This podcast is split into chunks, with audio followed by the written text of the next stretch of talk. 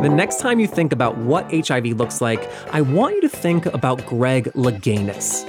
In 1988, six months before he was about to leave for the Olympics in Seoul, Greg found out that he was living with HIV, and from there, well, you probably know the rest.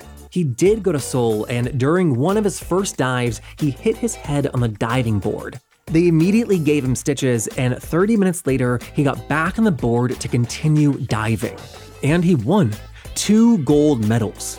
This made him the first man and only the second person to ever sweep both diving events in two consecutive Olympics. He is widely considered the greatest diver of all time, so that is what HIV looks like. That is what is possible. I wanted to talk to Greg about this moment because it was bigger than just him, of course. And even though he wasn't open about his HIV status then, when he did share it with the public in 1995, HIV was no less of an issue as it unfortunately remains today. So all of that is coming up. And from The Advocate magazine in partnership with GLAAD, I'm Jeffrey Masters, and this is LGBTQ and A with the world's greatest diver, Greg Louganis. Janus.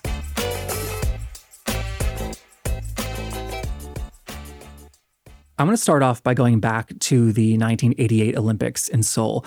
I'm fascinated by that moment because we have incredibly few examples of athletes living with HIV and competing at the highest levels. And so at that Olympics, you walked away with two gold medals. But going back to that time in 1988, that was not a certainty by any means. At the time, how were you thinking about how HIV might affect your diving career? I really didn't know. Now, back in 88, we thought of HIV AIDS as a death sentence. So my thought was, well, if I'm HIV positive, I don't want to waste my coach's time. I don't want to waste my teammates' time. So I was going to pack up my bags and go back to California and lock myself in my house and wait to die. So that was my intent. But my doctor, who was also my cousin, he encouraged me to stay and train he said that that was the healthiest thing I could probably do for myself. They put me on AZT right away because they wanted to treat me very aggressively. At that time, I mean, there were travel bans. So nobody could know about my HIV status, or I wouldn't have been allowed into the country. So it was a well kept secret. And with the AZT, it's not just like, a once a pill day like things are now. You were waking up every four hours to take it. right. Yeah. The way that it was prescribed back then, it was two pills every four hours around the clock. So you're getting up in the middle of the night and the middle of the morning, no matter where you are. If I was training, my little alarm would go off and it's like, oh, AZT break, just like in rent. and so, like a good night's sleep before competing the Olympics was just impossible for you. Right. I, you know, a- as an athlete, as a performer, we train. I mean, we get accustomed to, okay, what needs to be done? Like my medication, you know, I just adjust it. I think we think about like the current medication. As you said, it's no longer a death sentence if you have access to healthcare and you can compete and do anything you want like today but i think like what kind of amazes me about your story is that you did it like before the drugs got good it's before we knew anything. I mean, AZT was an experimental drug for treatment. It was initially a cancer drug. And so they didn't know the toxicity, they didn't know potential side effects. We were basically guinea pigs. And so everything we're describing sounds incredibly stressful on top of just the normal stress of competing at the Olympics. How would you rate how you were dealing with that stress? you know, I learned through just my life in general. You know, as a performer, it's like, okay, you sprain your ankle, tie, you know, wrap it up and get back out there. As soon as the music starts, you gotta you gotta perform. You know, it's that mentality. I was able to compartmentalize my life. When I was in the pool, when I was competing, when I was training, HIV/AIDS didn't exist. You know, that was kind of a sanctuary for me. So it was a place that I could go to really to seek refuge from the stress of the HIV diagnosis. I, I was also wondering too, as you said, it was just a death sentence back then. I was wondering like how that affected the like decisions you were making. You fell in the Olympics that year. You hit your head on the diving board. You were bleeding, you had a concussion, you got stitches, and then you got back on the board 30 minutes later. And I wondered how much of that was just like your drive and determination versus also thinking that you were going to die and had like nothing to lose. Well, trying to roll everything up in one little moment. I mean, going into the 1980 Olympic Games, I was the odds on favorite because I was world champion a couple years before. And going into the competition, when I did my reverse two and a half pike and hit my head on the board, in that split second, I became the underdog. And so, you know, the underdog position is much more, usually generally much more comfortable to be in because then you have nothing to lose. And also, it kind of was a wake up call to my coach, Ron O'Brien, and myself to pay attention because, you know, nothing is guaranteed. Anything can happen. And so it really forced us to focus in on okay, let's just do one dive at a time and not get ahead of ourselves. And so it really kind of really pushed us to focus on the moment, being in the moment. And, so when you shared with the world that you are living with HIV, this was in 95.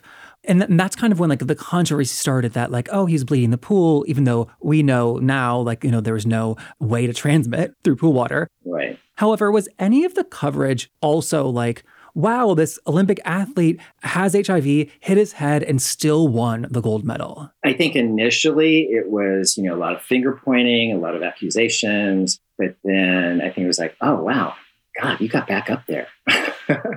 How'd you do that? I just, to me, like that timing is remarkable where it's 1988, the AIDS crisis is unfolding, ACT UP is acting up, right? Yeah. Even though you weren't out at the time in the Olympics. In 95, when you did come out, that was still an incredibly dark time for HIV AIDS. And so like you coming out as living with HIV and as being this gold medal winner, to me, that's like a huge PR moment to help combat stigma. Yeah, I guess it kind of turned into that. You know, that wasn't my intent. I was doing Jeffrey, the play. By Paul Rudnick. Yeah. So I was able to live out my fantasies and fears on stage because Darius is out and proud. He's in gay pride marches and he also, I felt, delivers the most poignant message to the lead character, Jeffrey, when he turns to Jeffrey and says, Jeffrey, hate AIDS, not life. That was a big part of it because I did. I felt isolated. I felt alone. And I and I was thinking, you know what? Chances are I'm not the only one. So if I come forward with what I've been dealing with, with my HIV, with all of that stuff, and open that door up, then I would hopefully be letting people in who may be feeling the same way to let them know that they're not alone. And your life for so long revolved around diving. It took up all of your time necessarily. Reading your book, it seemed like because of all that time spent, you weren't able to invest in or be a part of a gay community. you didn't have like a circle of like gay friends. Like, did I get that wrong? No, I, that's pretty accurate. I, I think I, you know, I was totally immersed in my diving.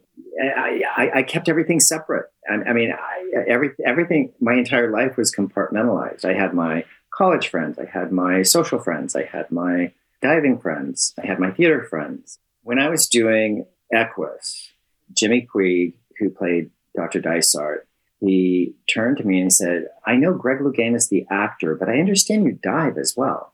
And I was like, well, yeah, I'm kind of on scholarship for that, but yeah, yeah. There's other things I do. You were like a relationship guy and you were in a relationship for like the peak of Greg Louganis fame. Does any part of you wish that you had been like single and slutty, for lack of better words? it's funny because I probably describe myself more as a serial monogamist you know, is that, oh, I latch onto somebody and it's like, oh, that's it. Yeah, this is it. This is it. This is it. You know, kind of thing. And then I stay too long. I was like, oh my God, this isn't working. Oh, this is what, not what I thought it was. It's like, you know, but you learn, I mean, through relationships and, and all that. And, you know, now I'm happily divorced and I'm very good friends with my ex-husband and you know we share you know we still share a lot of things together it's it's a good thing i think we recognized that this wasn't it was good for when it was. And it wasn't necessarily meant to be a forever thing. But now i'm single. I, i'm learning i need to be comfortable with myself. And i am. Me and the dogs we we do great. You know we navigate very well together. And also learning that we don't have to look outside our, of ourselves for validation that we can be the validating cheerleader for ourselves and have confidence in that and so you are 62 years old and finally like learning that lesson i know it took eh, yeah and it's a it's a process you know hopefully people get it sooner than 62, but better now than yeah, later. Yeah. Yeah. I don't mean that in a judgmental way. Yeah. Cause sometimes, you know, you realize, you know, I, you know, I probably could have stayed in some of the, the relationships, but it probably wouldn't have been productive. And also, I mean, you start building up resentments too. And so to let go of those resentments and make peace with that and just be comfortable in your own skin and embrace yourself for a period of time, you were like one of the most famous gay men in America. Was that challenging to have that change? Okay, so I'm dyslexic. And so I'm not one to, it was never a habit of mine to pick up a newspaper and read it every day. During my diving career, one thing that my mother used to do when I was growing up is she would come in and read the articles and she'd share with me a, a nice article that something somebody wrote had nice things to say. And her instructions to me were okay, next time you see this individual, you know, because the sports reporters, we'd see them every so often. They were at so many of our competitions. So the next time I saw them, I could say, thank you for the kind words. So I can be in gratitude and you know be appreciative of what they might be saying about me if it was if it was positive the other stuff I didn't really care about. I didn't I didn't focus on. It wasn't interesting to me. And it's so funny because like everybody thinks fame and fortune goes hand in hand. It doesn't. I'll take the fortune before you can have the fame. It was never a goal. It was never like my intent. It was a byproduct of what I was doing. Well, um, as you said, the fortune didn't come easy. You've been very open about the challenges post Olympics. How are you doing today? like money wise? I, would be lying if I'd say if I said, "Oh, it's great, it's great, it's wonderful." No, you know, it, it's a struggle. I think every everybody's had a struggle, you know, with uh, the whole pandemic and the shifting, and you know, because most of my livelihood has been speaking, and then that kind of events kind of dried up, and so now we're going virtual, and so it's changed a lot. Have I found my pot of gold? Not yet. Still looking. I think also just like factually, there were other like opportunities that were not open to you because you were gay. Like we can say that, right? Right. Yeah. I mean, definitely. You know, because I was, people ask me, when did I come out? It depends on who you talk to. I was out to friends and family. I was out, you know, it, it was an issue. My sexual identity was an issue with international travel sometimes, you know, because who was going to room with the fag? Was that a thing that you were told? Yeah.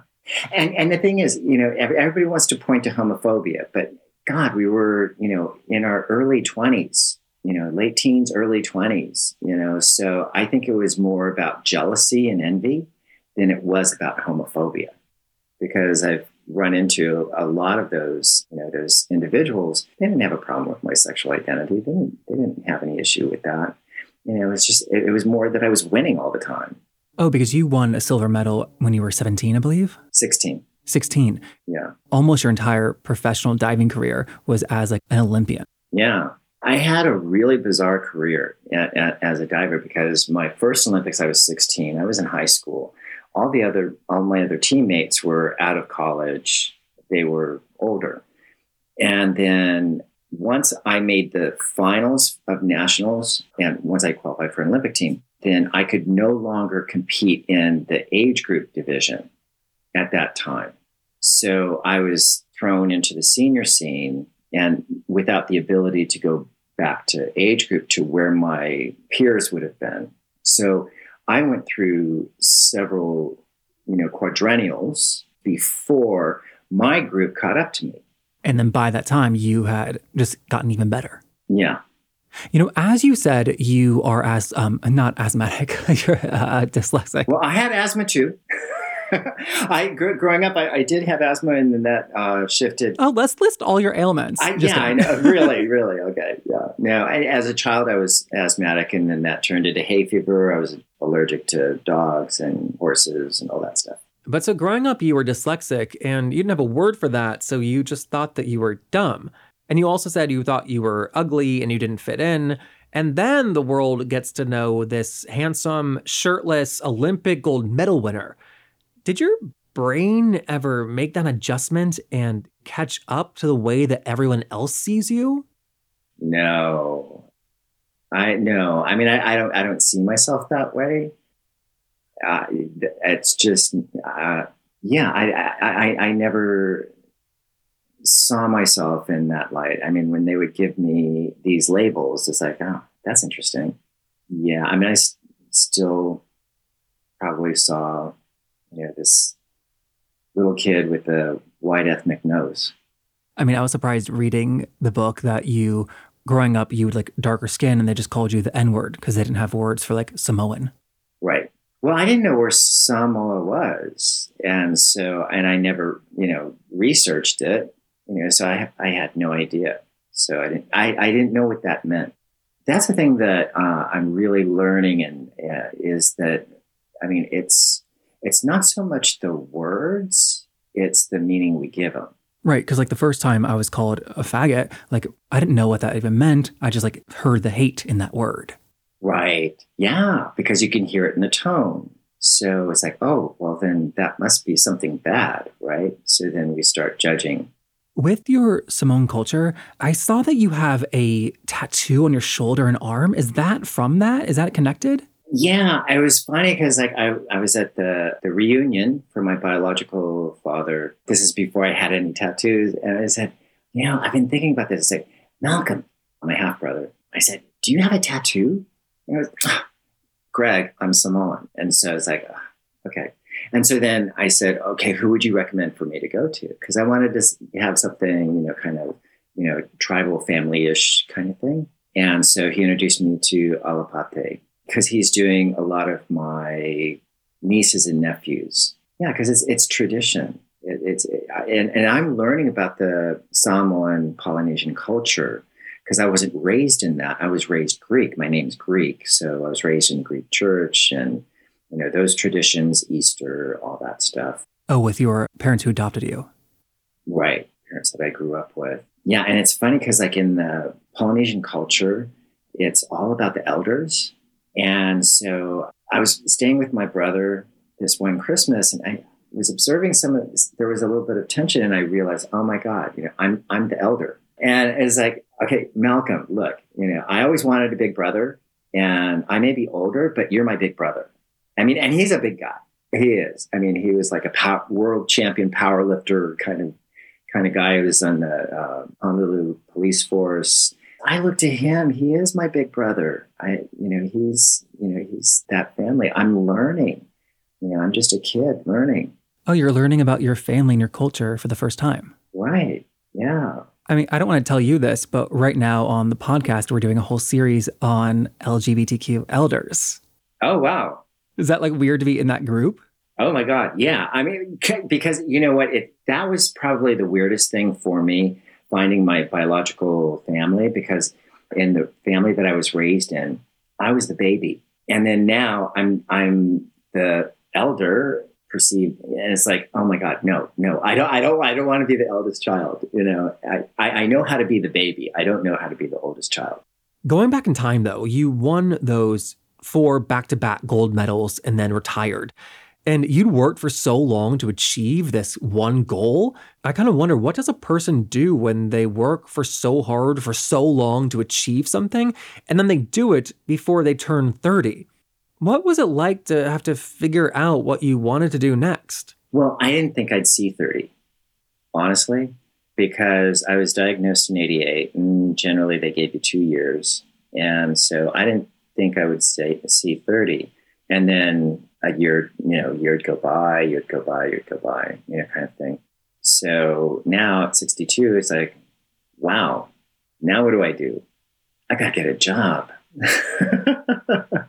so did that kind of stop you from planning like for like your long-term future and like financial decisions because you didn't think you'd have to deal with those things? Yeah, there there was a there was a point there. It's like, oh, I'll do whatever I want because I'm not going to be here. And then all of a sudden, I probably around 40 is when it's like, shit, you know, I got to figure out what to do here. You know, find figure out a you know means of living and paying my bills. So, reaching 40, you've seen firsthand the evolution of like HIV AIDS meds from like AZT to where they are now. What was that moment like when you found out that with the current drugs that you could even like no longer transmit the virus yourself? Oh yeah, yeah, yeah. I mean that was that was huge. You know, if your viral load's undetectable, then you're untransmittable. When that information hit, it was like, oh wow, you know, I, I mean, it's just really a game changer yeah, I mean, it's it's like okay, this isn't definitely not what it used to be. But you know, I, I still I still go to a couple of doctor's appointments of young men who recently you know seroconverted because it's it's still frightening. You know, you don't know what it is, what it looks like, and you know how it's going to be managed and all that stuff. And, and I've probably been on just about every HIV/AIDS medication that's out there, so I you know know side effects and all that stuff when you found out you were undetectable, did that have like a um, noticeable effect in like your mentality, like how you like went about like life at all? No, I mean because what I was conditioned to in my early diagnosis, I'd go to my doctor's appointment, get my numbers, and then they'd put that file back in the shelves, you know, back in the filing cabinet. And that's where I would put it because like okay i have my marching orders i've got to do this this this and take care of myself and then go about the business of living. So i really didn't focus on it all that much. I didn't know if there were more medications coming down the pipeline. I wasn't really that stressed over all of that stuff because i knew that it was going to be what it was going to be. I see. That's healthy. Yeah i mean because i didn't have control over it. I mean, a lot of my friends were like, "Oh my God, you know, this is this is the last combination I can do because I'm resistant to, you know, all of these drugs. And I just didn't, I didn't focus on that. So early on in the diagnosis, when they put the file away, I put the file away. Like in your 30s, you thought that every birthday was going to be your last one. When did you stop treating birthdays like that? Well, okay. So my 33rd birthday, I was wasting. I mean, I was clearly losing weight. I, I wasn't doing well. And so I thought I was saying goodbye to all my friends. I agreed to have a surprise birthday party and all the people that showed up. It was just amazing. I mean, the areas of my life that weren't supposed to meet, you know, it was it was like, oh my God, all under one roof. But I did think that I was saying goodbye. And I, I, I went to Florida to see my cousin, checked into the hospital under an assumed name. I thought it was I, was, I thought it was gone. That was it. But they found that I had a fungal infection in my colon. So once they got me the proper medication, then I rebounded from that. And then from that point on, it's like, hey, I'm here. Enjoy it. Did having that near death experience and did having so many ex partners die from AIDS complications, did all that change how you think about death just in general? Probably. Yeah, yeah, yeah. Because like people say that they fear death. I don't. What's there to fear? You know, you're not you're not going to be here, right? And whatever your beliefs are, I don't think death is the end. You know, it's just a transition. But so it sounds like you had so much experience with death early on, also with like thoughts of suicide that kind of like now you are not worried. It doesn't give you anxiety.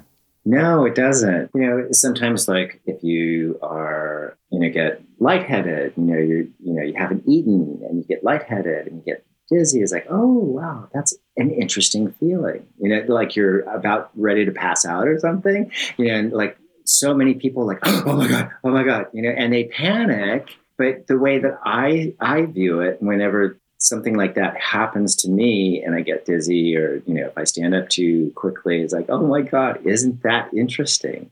I, I find it fascinating. So you're approaching death with a curiosity. Right. Yeah. I mean, I'm like, that. oh my God, where's this leading? Oh, this is cool. So it's just like, why stress about it to prolong it or just enjoy the ride? I think that is an amazing place to leave it. So thank you for the amazing conversation. Oh, my pleasure.